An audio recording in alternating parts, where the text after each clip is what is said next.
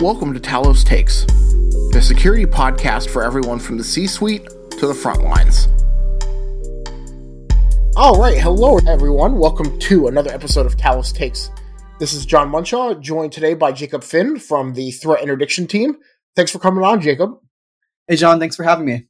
So, today we're going to be talking about data theft extortion. This is top of mind for us right now because Talos Incident Response found that it was actually the threat that they saw the most in the second quarter of 2023.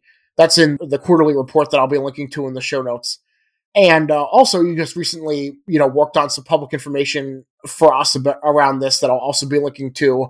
It's just like a cool one pager that we worked together to put up. And I felt like the trend of data theft extortion was somewhat surprising because for so long ransomware was the top threat that we'd always write about in these quarterly reports. And so for starters, I just kind of want to set a base level with you about what data theft extortion is exactly. Yeah, Jon, certainly. So data theft extortion is a tactic in which cyber criminals will access, steal, and then threaten to release a victim's files or other data, such as by publishing it online or selling it to other criminals, unless the victim provides some kind of monetary payment. And that's kind of the key point here. These are financially motivated cyber criminals who are looking to leverage stolen sensitive information to increase the chance of a successful payout.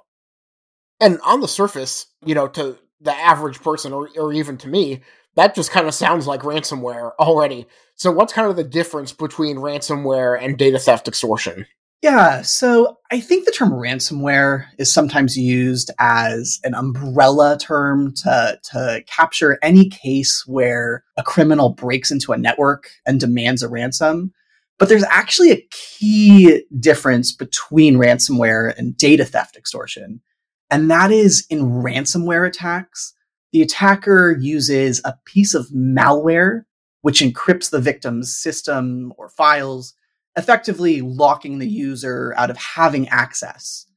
A ransomware actor, in many cases, will then use a note which provides specific instructions on how the victim can contact the actor and how to how to pay the actor in order to unlock those files. A- another thing to note, Jon, is that in many cases today, ransomware actors use what's called commonly called a the double extortion technique where they're using both ransomware and data theft extortion. So basically, after they exploit a network, they will exfiltrate files prior to encrypting the system.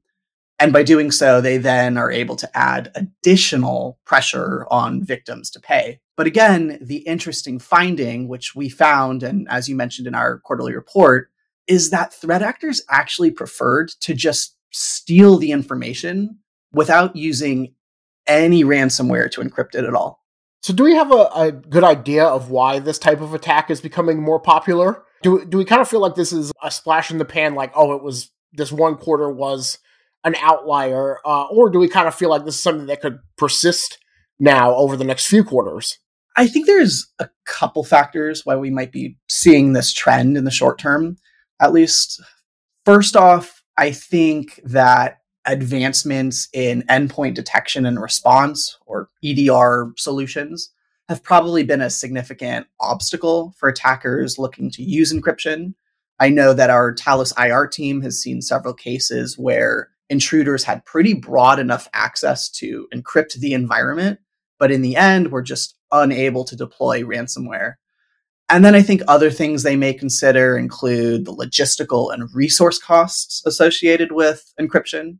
For example, encryption, some, some encryption variants take a very long time.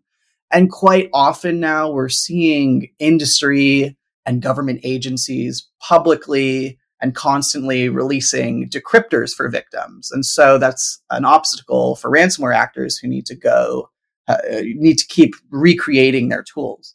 Another thing I think maybe playing a role in this trend are these really significant efforts by the United States government and its coalition of international partners to counter the ransomware threat. Uh, the US has pursued uh, really a whole of government approach, which has included actions by numerous agencies to go and arrest and prosecute cyber criminals, offer rewards for their capture, sanction them, designate them, and ultimately seize their, their network infrastructure. And the US has conducted these ops with partners from around the world. And I think this might be having a psychological effect where attackers may be choosing tactics that they perceive will gain less media or public attention, attention by law enforcement, and they may perceive that data theft extortion is something that that gains less attention. And then when we talk about the the types of actors who are carrying out these attacks, is there any difference between like is it really just the same ransomware actors as we've always seen, just kind of applying these new tactics? Or is it different, you know, a different group of actors altogether?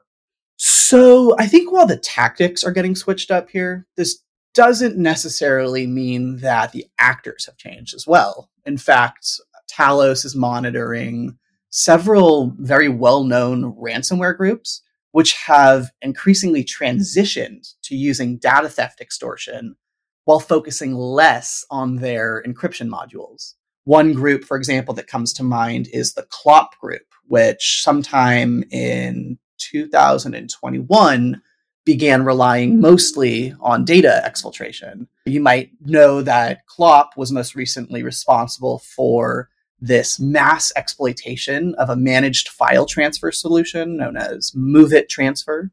And this resulted in data theft extortion from hundreds of victims around the world. And while Talos continues to track these ransomware groups that are slowly transitioning, we're also seeing several groups like the Karakurt and Ransom House groups that we believe have never been known to use encryption ever. So now I want to talk about defense of these groups. I, I feel like we're kind of just going along the lines here of what we would normally talk about for ransomware groups, of basically like the same kinds of recommendations that we would always give to defend against these groups and a lot of the detection that's in place, you know, snort rules, ClamAV signatures, that kind of stuff, all still hold up here. Am I correct in that? Yeah, uh, but I got to say, this is a tough one. Uh, really, a tough problem for network defenders because Talos, as we've observed, uh, the TTPs in data theft extortion highly resemble those in pre ransomware events prior to uh, ransomware execution making really predicting what the threat actor's final objective is going to be more more difficult for us. And for example, we've seen multiple overlapping initial access methods between between both ransomware and data theft extortion. For example, social engineering techniques used to defeat uh, multi-factor authentication. We've seen vulnerability exploitation, uh, and in many and in both cases the use of stolen valid credentials from places like criminal marketplaces uh, in order to gain access uh, initial access. And also we've seen very very similar post compromise activities things to establish persistence gain administrative privileges enumerate networks to find find uh, to harvest credentials for example, we've seen the use of remote access software, native operating system utilities, what we call LOLBins, uh, lo- you know, local binaries, credential harvesting tools, things like Mimikatz. And so that said, the way we approach detecting data theft extortion will also be somewhat similar to the way we protect against ransomware. And so based on the evidence we've observed in these Talos IR cases, we offer several behavioral protections and, like you said, snort intrusion detection rules for tools and behaviors that we've seen during these data mm-hmm. theft extortion attacks. All right. Well, I appreciate your time as always, Jacob, for coming on the show. Before we wrap up here, is there anything else on this topic that you want to add that I, I didn't cover already or ask you about? Yeah, I you know, I'd probably conclude by saying that even though we're seeing this trend towards exclusive data theft extortion, particularly in our in our own Talos IR engagements. it doesn't necessarily mean or indicate that ransomware is declining. Uh, and I think we need more time to see what the long term trend is going to be. I think that while threat actors will likely continue using data theft extortion in the near term, this could change if these attackers begin to perceive that this tactic uh, by itself is no longer strongly enough coercing victims to pay them. All right, awesome. Well, thanks for your insight as always, Jacob. Like I said, there's more on this topic linked in the show notes, including a one pager on the topic and then the most recent quarterly trends report from Talos IR. So thanks for coming on as always. I appreciate it. Thanks, Jon.